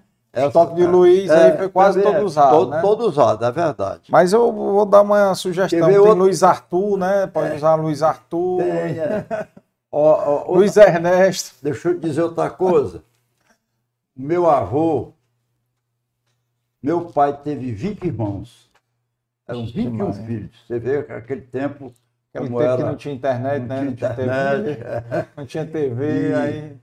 Não tinha YouTube aqui, ó, não tinha o canal do Dei Valor. enfrentar secas e secas lá nos Inhamuns, que, era, que ah. ainda hoje é o epicentro da seca, agora até que está chovendo bastante em Tauá. Mas há 10 é. anos atrás era, o Inhamuns era o local mais seco do Ceará. Meu avô enfrentou isso tudinho com 21 filhos. E todos da mesma mulher. Ali era guerreiro, viu? Era guerreiro. É, povo, Essa que é a verdade. povo pois hoje, é. o, povo, o povo hoje chora por pouco, né? Ah, Chora é. por pouco, porque né, quando você vê esses desafios aí, uma curiosidade, nesses dois anos que o senhor foi prefeito, quais, quais foram os maiores desafios assim, ou, ou, ou coisas assim que o senhor lembra na, na época da Rapaz, gestão? Porque a gestão eu- de uma prefeitura como Fortaleza é um negócio A complicado. minha, a, minha, a, minha, a minha época era uma Fortaleza diferente da de hoje, obviamente. Né? Só para você ter ideia, na minha época, Fortaleza tinha 20 favelas. Uhum. Hoje tem mais de 200. É, hoje deve ter. Área de risco. Tinha praticamente o Lagamar. Era a única área de risco que tinha na minha época. Uhum. É, favela, tinha lá o, onde tem o Oitão Preto, lá, que é perto Sim. da Santa Casa, por lá. Uhum.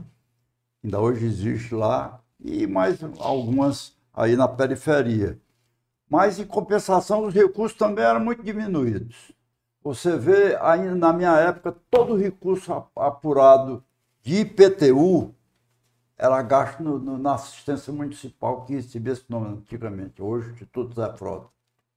Assistência consumia todo o IPTU de Fortaleza qualquer obrazinha que você tinha que fazer, você tinha que ter ou uma ajuda do Estado ou federal. Como eu disse, eu contei com a ajuda muito grande do senador Virgílio Távora, que me deu dinheiro para fazer o primeiro trecho da beira-mar de urbanização, todas as linhas de ônibus. Eu também arranjei através do PAIT, foi uma, é, uma ação do, do senador Virgílio Távora, e as praças que eu, que eu, que eu consegui, eu esse secretário do Planejamento, que morreu recentemente, amanhã até a missa de sétimo dia dele, o, o Gradivol, Roberto Gradivol, foi a secretário de Estado e me ajudou muito nos- na, na confecção dos projetos. Eu botava debaixo do braço, ia para Brasília, lá pegava o senador Vigílio Távora, ia de órgão em Visitar órgão, os- voltava os normalmente né? com um dinheirinho para fazer alguma obra.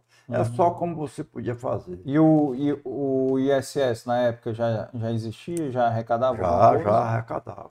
arrecadava. É porque eu, eu acho que a arrecadação pouco, do ISS deve ser maior, né? Não hoje. Hoje, deve é, hoje já, hoje é. Na época não sei. Na né? época, na época era muito pequeno, muito E a época era muito fácil de, de sonegar também. É, você, por exemplo, na, na- na minha época de prefeito, tinha. Você contava engenheiros, você contava nas duas mãos. Uhum. Quer dizer, que são, é o pessoal que paga ISS. Os prestadores de serviço. Médico, tinha alguns já bastante clinicando e que pagavam. Os prestadores de serviço eram poucos. Hoje não, hoje você tem uma, uma infinidade. Uma gama aí, maior, uma- né? Tem mas escritórios de a- contabilidade, as, as advogados. necessidades são maiores também, Ah. né? Quer dizer, eu não posso comparar a minha necessidade da época com a necessidade de hoje. É. O Roberto Cláudio, para fazer esses viadutos todos aí que fez, essa, essa administração que ele foi exitosa, eu, pelo menos eu julgo assim, ele teve que ter uma ajuda muito grande de fora, recursos. A Santa Casa recebe eventualmente também emendas parlamentares. É, recebe. Alguns, o- o- o- alguns parlamentares eh, votam as emendas e destinam um pouco para a Santa Casa. A maior emenda que a Santa Casa recebeu se deu no final agora do governo, do- da, da, da, da senatória do. Hum. Essa, esse dinheiro está depositado na Secretaria, por sinal, na Secretaria Municipal de Saúde, porque passa por lá e ainda não foi repassado para a Santa Casa. Uma emenda de quatro, quase 4 milhões de reais para comprar equipamento. É, graças a Deus, essas emendas têm permitido a modernização dos equipamentos da Santa Casa, que normalmente elas são para investimento. Uhum. Agora que vão aparecer emendas para custeio, mas que é a necessidade maior da Santa Casa. É. Você pode postergar um, um- um- Uma compra de um equipamento. mas não pode postergar Folha é, de a pagamento. folha de pagamento. né? Então, infelizmente, as emendas não têm não tem para custeio. Tirar uma dúvida com o senhor.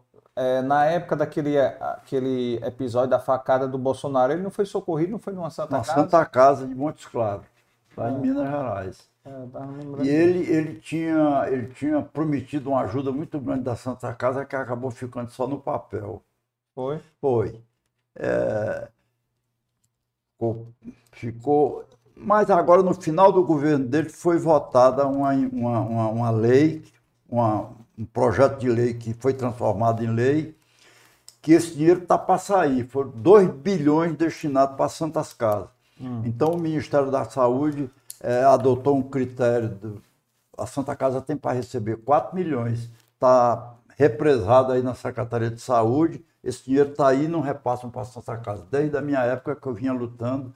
Ainda hoje eu falei com o, o- o novo provedor, o doutor Vladimir, ele está lutando para receber esse dinheiro e, e não repassa. Quer dizer, é uma, uma apropriação indébita. É, o poder público é responsável pelo funcionamento de um hospital tipo Santa Casa. Não é só o Hospital Filantrópico da Santa, todos os hospitais filantrópicos estão passando por essa. Só para você ter ideia, nos últimos cinco anos fecharam 300 Santas Casas. Foi mesmo. 300 Santas Casas e a maioria no maior estado do país, São, São Paulo. Paulo. São Paulo tem, tem. Cada município tem uma Santa Casa, mas lá fechou um bocado.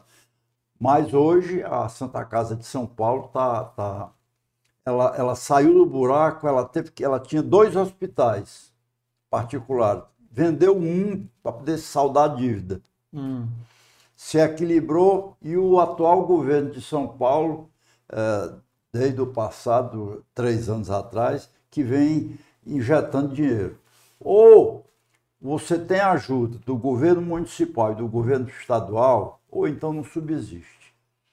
Então não subsiste, tem que ter, e essa sensibilidade tem faltado na maioria dos administradores aqui do Ceará eles não, não, não enxergam a importância do hospital da Santa Casa para é, aqueles que são mais necessitados, aqueles que não têm plano de saúde, não têm coisa nenhuma, que chegam lá debilitados pela própria doença, pela, pela invalidez. Santa Casa é um hospital que só pode receber paciente depois de 16 anos, pela, Ah, é? pela legislação. Então, a ma- 80% dos pacientes da casa são idosos. 80%. É. Porque os mais, os mais jovens procuram outro, outro- outros recursos. Não vão para Santa Casa. Os hospitais municipais, né? Mas é, é- é essa a Poder, dificuldade. poder público é muito irresponsável. O mesmo. poder público, Muito irresponsável. ela, você vê o seguinte, Eles se chega- apropriam chega, dos que não recursos. tem dinheiro, mas gasta uma fortuna com propaganda, com, com publicidade, Com comida, com, com festa, festa, é, camarão, lagosta. com mordomias, etc e tal, e não se lembram de que existe um hospital do Porto da Santa Casa que sobrevive a, a 152, a 160 anos, é, à custa de um, de um SUS que não consegue Paga. cobrir a despesa. Doutor Carlos, É, essa é a minha vida. Eu acho Muita- que Santa, bem Ca- vivida. Santa eu Casa tive tem um uma trabalho muito infância, grande, né? como todo, to- todos nós da minha época, capsulinha, pega-pega, era a, a- Capsulinha, qual era a capsulinha? Qual é? era A bola de gude, Bola de gude. gude. É. Na minha época, capsulinha, É, tampinha, joguinho, jogo de botão. Eu fui craque na mesa de botão também. Foi atleta, foi atleta. Ah, jogava mesmo, tinha um time. Eu sou vascaíno doente. Ah, não, Vascaíno não é doente. eu sou é doente. saudável. Também É. sou. Meu segundo time, o Vasco. Pois Meu é. primeiro é o Fortaleza. É, isso é ninguém nunca é perfeito. Eu, sou, eu fui prefeito, eu fui, eu fui presidente do Ceará também. que- Ah, olha aí, tá vendo? Esqueci Faço também isso. as mesmas palavras. Ninguém é, perfeito. Ninguém é perfeito. É, é, eu fui eleito vice-presidente do Ceará na administração do engenheiro Zé Lino da Silveira, meu grande amigo, que tinha sido professor meu na escola de engenharia. E o Zé Lino tinha uma grande empresa de engenharia aqui e ganhou uma obra na Bahia. E teve que se mudar para lá, passou um ano e dois meses lá, na- na- lá em Salvador, Ah. tomando conta dessas obras lá dele, e eu assumi a presidência. Aí nessa época não tinha vez, não tinha vez pro seu Fortaleza não. Na época que eu fui presidente, só dava Ceará. Não, mas... Foi na época que eu trouxe grandes craques aqui, da Costa, Gildo. Mas o senhor também fez parte daquele, daquele, daqueles presidentes lá que foram atrás do Penta do Ceará lá de 1915, 1915, 16, 17, Não, 18, fomos 19. atrás, nós fomos buscar o que de direito Na justiça, tínhamos. na justiça, Fomos né? buscar o que de direito tínhamos. É, o Penta, o Penta no campo é diferente, é diferente. Agora lá na bom. minha casa era gozado. Na minha casa o meu pai era Ceará Ah, me levava para o estádio. Presidente Vargas. ah. Aí depois o Haroldo, meu irmão, Fortaleza. O Luiz Alberto, Fortaleza. O Luiz Henrique, Ceará. Por aí vai. Era Era dividido. dividido. Tinha nenhum perrinho não no meio. No Rio de Janeiro, um era Botafogo, outro era Flamengo e eu Vasco. É, que Eu sou bom. do tempo do, do, do, do Expressinho, do Vasco da Gama. É. Eu já, já tor- comecei a torcer Vasco por causa do Bebeto. Bebeto, é. Bebeto que jogava no Vasco, na seleção, né, que era meu, meu ídolo quando criança, né? Adorava o É, Bebeto. Adorava o Bebeto. Que bom. Doutor Luiz, eu tenho uma pergunta que eu sempre faço para os convidados aqui. Momento mais difícil da sua vida pessoal e o momento mais difícil da vida profissional. Meu pessoal foi durante toda a doença da minha primeira mulher. É, eu vivi, era uma criatura excepcional, de uma bondade sem limite. É, e teve que, ao longo de oito a dez anos, sofrer essa doença, abrir a cabeça três vezes. Eu vivia sobressaltado, mesmo período que eu estava em Brasília, eu tinha que, às vezes, via às pressas aqui para Fortaleza para assisti-la em exames. Nesse tempo tudo era muito complicado. Só para você ter ideia, minha mulher fez a, a segunda tomografia que foi feita no Brasil. Foi na Santa Casa do Rio de Janeiro. O professor eh, tinha lá, era, era um japonês que tomava conta dessa tomografia. Então foi o período mais difícil da minha vida, porque eu tive que enfrentar toda espécie de problema, inclusive, vamos dizer, financeiro, porque cada, Custo alto, cada, né? cada, cada cirurgia dessa ia embora, eu tinha que me valer até do meu pai, dos meus irmãos, às vezes, para poder completar o, o valor necessário para dar esse conforto a ela que ela merecia. Então, foi um período muito difícil. Outro Qual período, foi o ano que ela faleceu? ela faleceu em tá, 2005? Hein? 2005. 2005, é, foi. Uhum. Então, E o outro momento? O outro momento na, vida, na, minha, na minha vida profissional foi quando eu recebi essa série de, de denúncias contra a administração do Denox, eu tive que me valer de, de, de toda a minha, a minha criatividade, minha inteligência. Foi uma, uma- um desentendimento gratuito que eu tive com um ex-parlamentar. Nessa época era deputado federal, então começou a levantar toda espécie de, de, de, de irregularidade no DENOC, mas graças a Deus foi todo, todas elas apuradas pelo Tribunal de Contas da União e não restou a mim qualquer penalidade. Qualquer... Entrou um processo contra ele, não? Danos morais, alguma coisa? Não, infelizmente ele, ele, ele, ele recebeu a, a justiça divina. Foi, foi, foi-se embora. Foi-se embora. Foi-se embora. No auge, no- no auge dessas, no auge dessas denúncias, ele era deputado, chegou aqui em Fortaleza e faleceu. Foi, po- no- em off o senhor me diz o nome. Quando gente terminar aqui, fazer que nem o, fazer que nem o, ah, um outro episódio bom para o senhor assistir é o do Raimundo Viana. Raimundo Viana, Veio aqui também. Raimundo foi, o maior-. Foi o episódio mais longo, 5 Foi. horas e meia. o, Ra- o Raimundo Viana hoje é, é mordomo da Santa Casa. É? É. Ah, legal, legal. Mordomo da Santa Casa e eu ainda a- andei cogitando dele ser o meu substituto. Foi.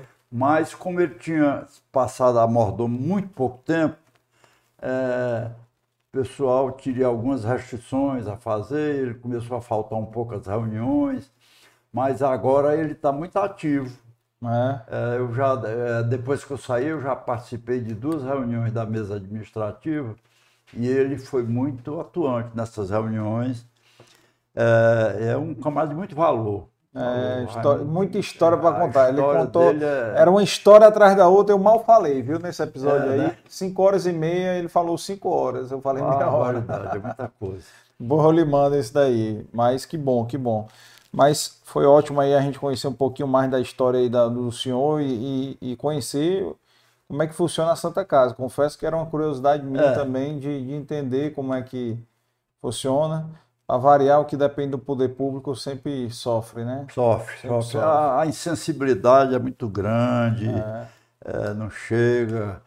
É, muita promessa, às vezes, e pouca, Ação. pouca ação. Isso é o mundo político. E daí porque eu nunca, no que pesa essa minha passagem na prefeitura e minha passagem na, na Constituinte, eu nunca me considerei um político. Nunca. né? Porque realmente eu não tinha vocação. Como eu disse, a vocação lá na minha casa era esse meu irmão que morreu, Uhum. Luiz Haroldo. Legal. Essa É, é a minha história. Queria aqui agradecer demais aqui a sua presença aqui. Não, esque... não esqueçam aí quem está assistindo a gente, ouvindo a gente, de seguir a gente no Spotify, se inscrever aqui no canal do Dei Valor para ajudar as histórias do Dei Valor a se espalharem mais ainda aí pelo YouTube. Né? Encaminha também, já deixa o comentário aqui o que, que achou aqui de conhecer aqui um pouco mais da história do seu Luiz. Também da Santa Casa, né? que faz um trabalho social gigantesco aí né? para a sociedade. Né? É, Há eu- 160 anos, né? Mais 160 anos. Né? 162. 1962, né? Ah, muito Eu, tô, eu, eu não, não poderia, antes de, de me despedir, Uhum. deixar de fazer um elogio esse, ao, ao Dei Valor.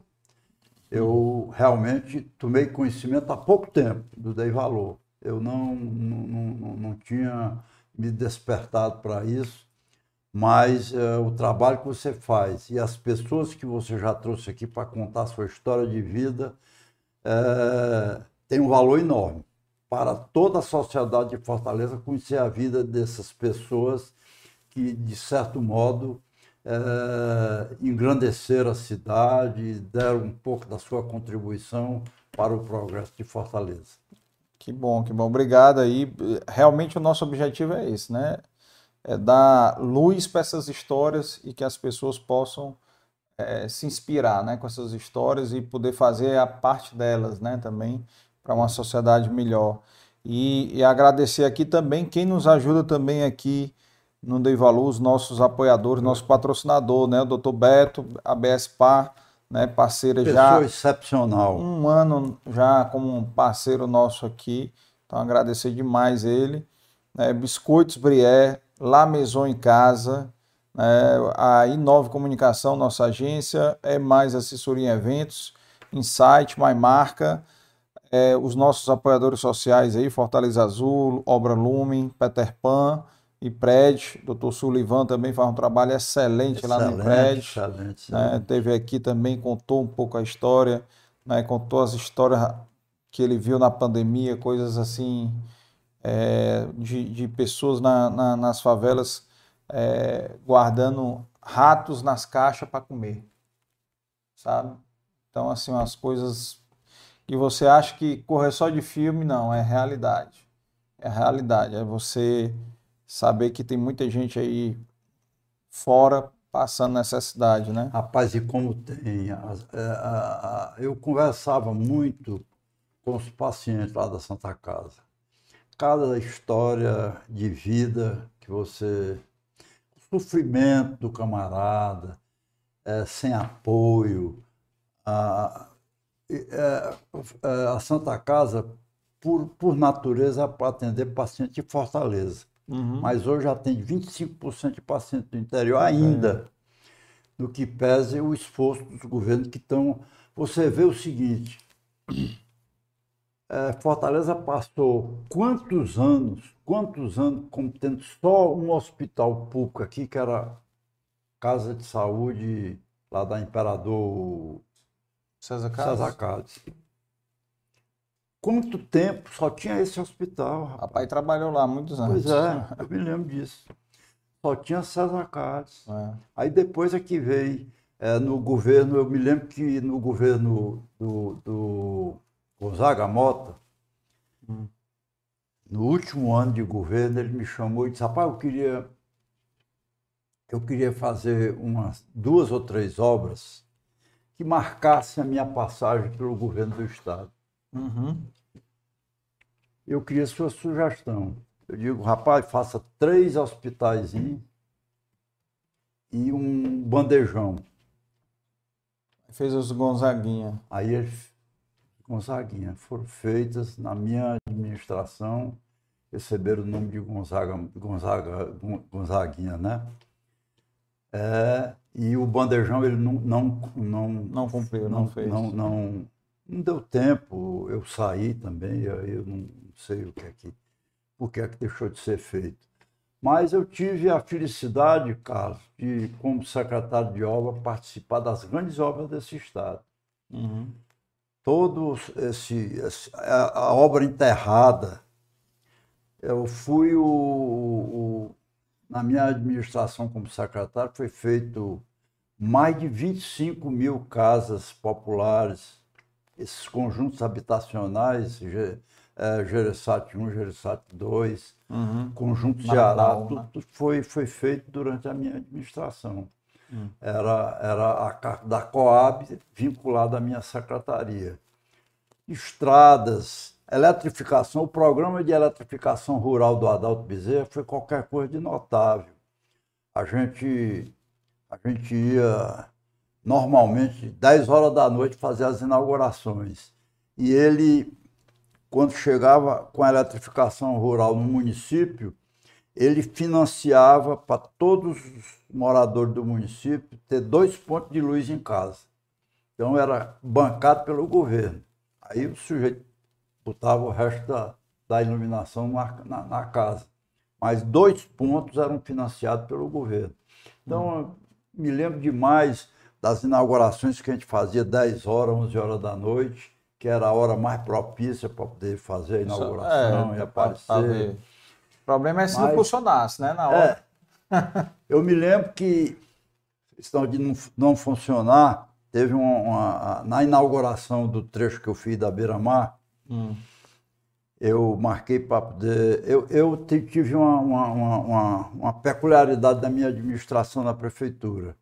Eu não inaugurava a obra. Eu estava no jornal. Foi concluída a obra da Praça Castro Carreiro. Solicito ao fortalezense que faça um bom uso da mesma. Toda a vida era assim. ó. Mas, como ia ser a última e a mais imponente, que era essa urbanização da Beira-Mar, eu resolvi fazer a inauguração. E o governador Valdemar Alcântara foi comigo. Na hora que nós chegamos, faltou energia. Aí a Coelce era ligada à minha secretaria também. Foi a oposição, A- a foi a oposição.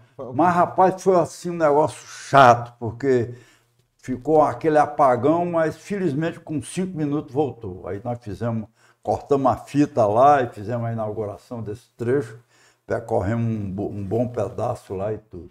Legal. É, eu me lembro que marcou Fortaleza esse trecho da, da urbanização da Beira-Mar. Foi do Náutico até a rua Frei Mansueto. Foi Mansueto. Aí depois é que veio essa bela beleza que está hoje lá, está muito bonita. Aí todo prefeito aí reforma, viu? Todo prefeito é. reforma. Aí, mas, mas aí, muita é, atenção, o né? que- Aí- A grande problema da administração que eu acho Roberto Cláudio reformou, a Luiziane reformou, descontinuidade Juraci reformou. é a descontinuidade administrativa. Mas na- em relação à Beira-Mar, houve até uma boa continuidade, porque eu fiz o trecho da Beira-Mar até a Frei Mansueto, o Lúcio fez da Frei Mansueto até os Peixes, depois o César Neto fez na parte da Praia de Iracema. O fato é que aí depois desmancharam tudo e fizeram essa outra Beira-Mar aí, né? É. Aí é complicado. Só vou falar aqui as mensagens aqui. O Wellington Maninho Maneco. Boa noite, meu patrão, doutor Luiz Marques. Olha aí.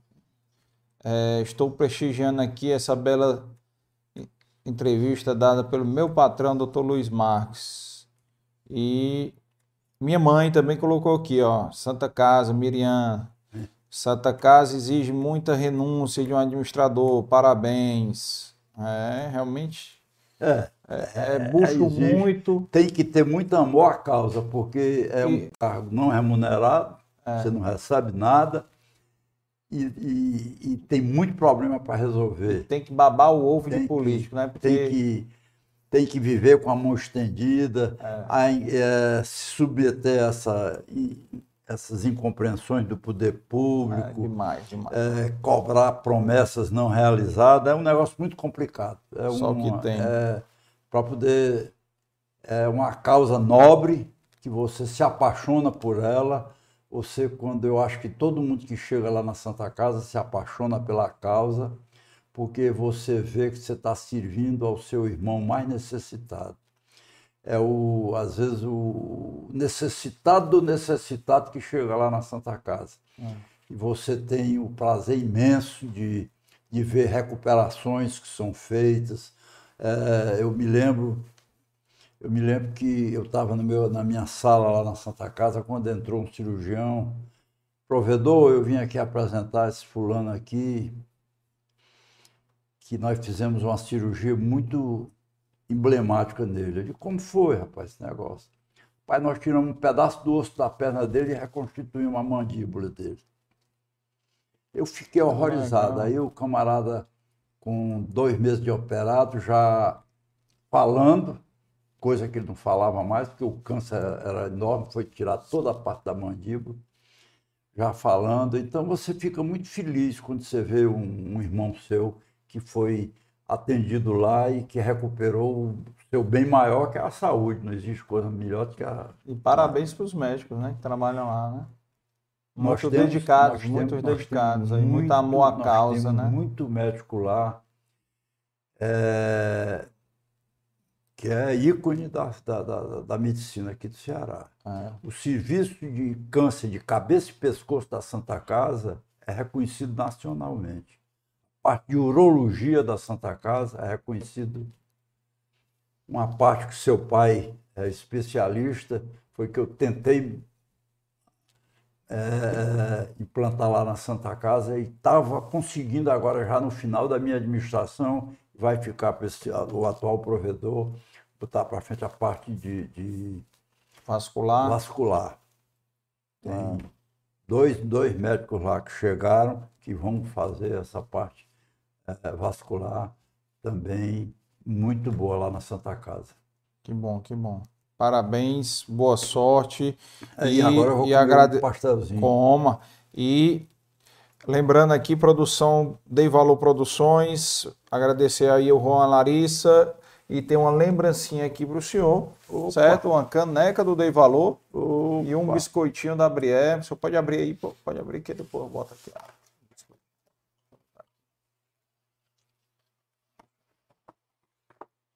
Olha aí, para o senhor tomar café. Antes navega sem água. Destino, nenhum vento é favorável, Sêneca. Olha aí. Muito bem. Muito obrigado. E o biscoitozinho da Briec já está aqui para o senhor também é, comer, para o senhor levar para casa para comer, comemorando já o batizado da Luísa. Da Luísa, é, sábado agora. É, já comemorando o batizado dela. E pessoal que está assistindo a gente, até semana que vem com mais Dei Valor. Se liguem, sigam, não esqueçam de se inscrever, dar o like compartilhar, seguir a gente no Spotify, TikTok e a gente lá no Instagram para acompanhar a agenda, tá bom? Um abraço e até a próxima. O BS Gran Park é a nova joia da BS Par que chega ao Eusébio.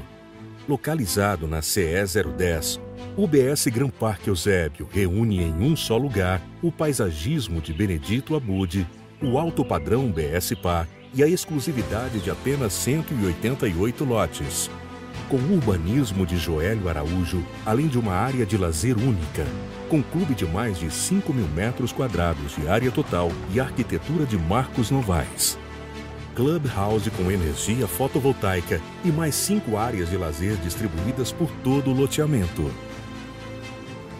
Bem-vindo ao BS Gran Parque Eusébio um lugar onde o melhor da vida sempre acontece. BS Gran Parque. Lindo de viver.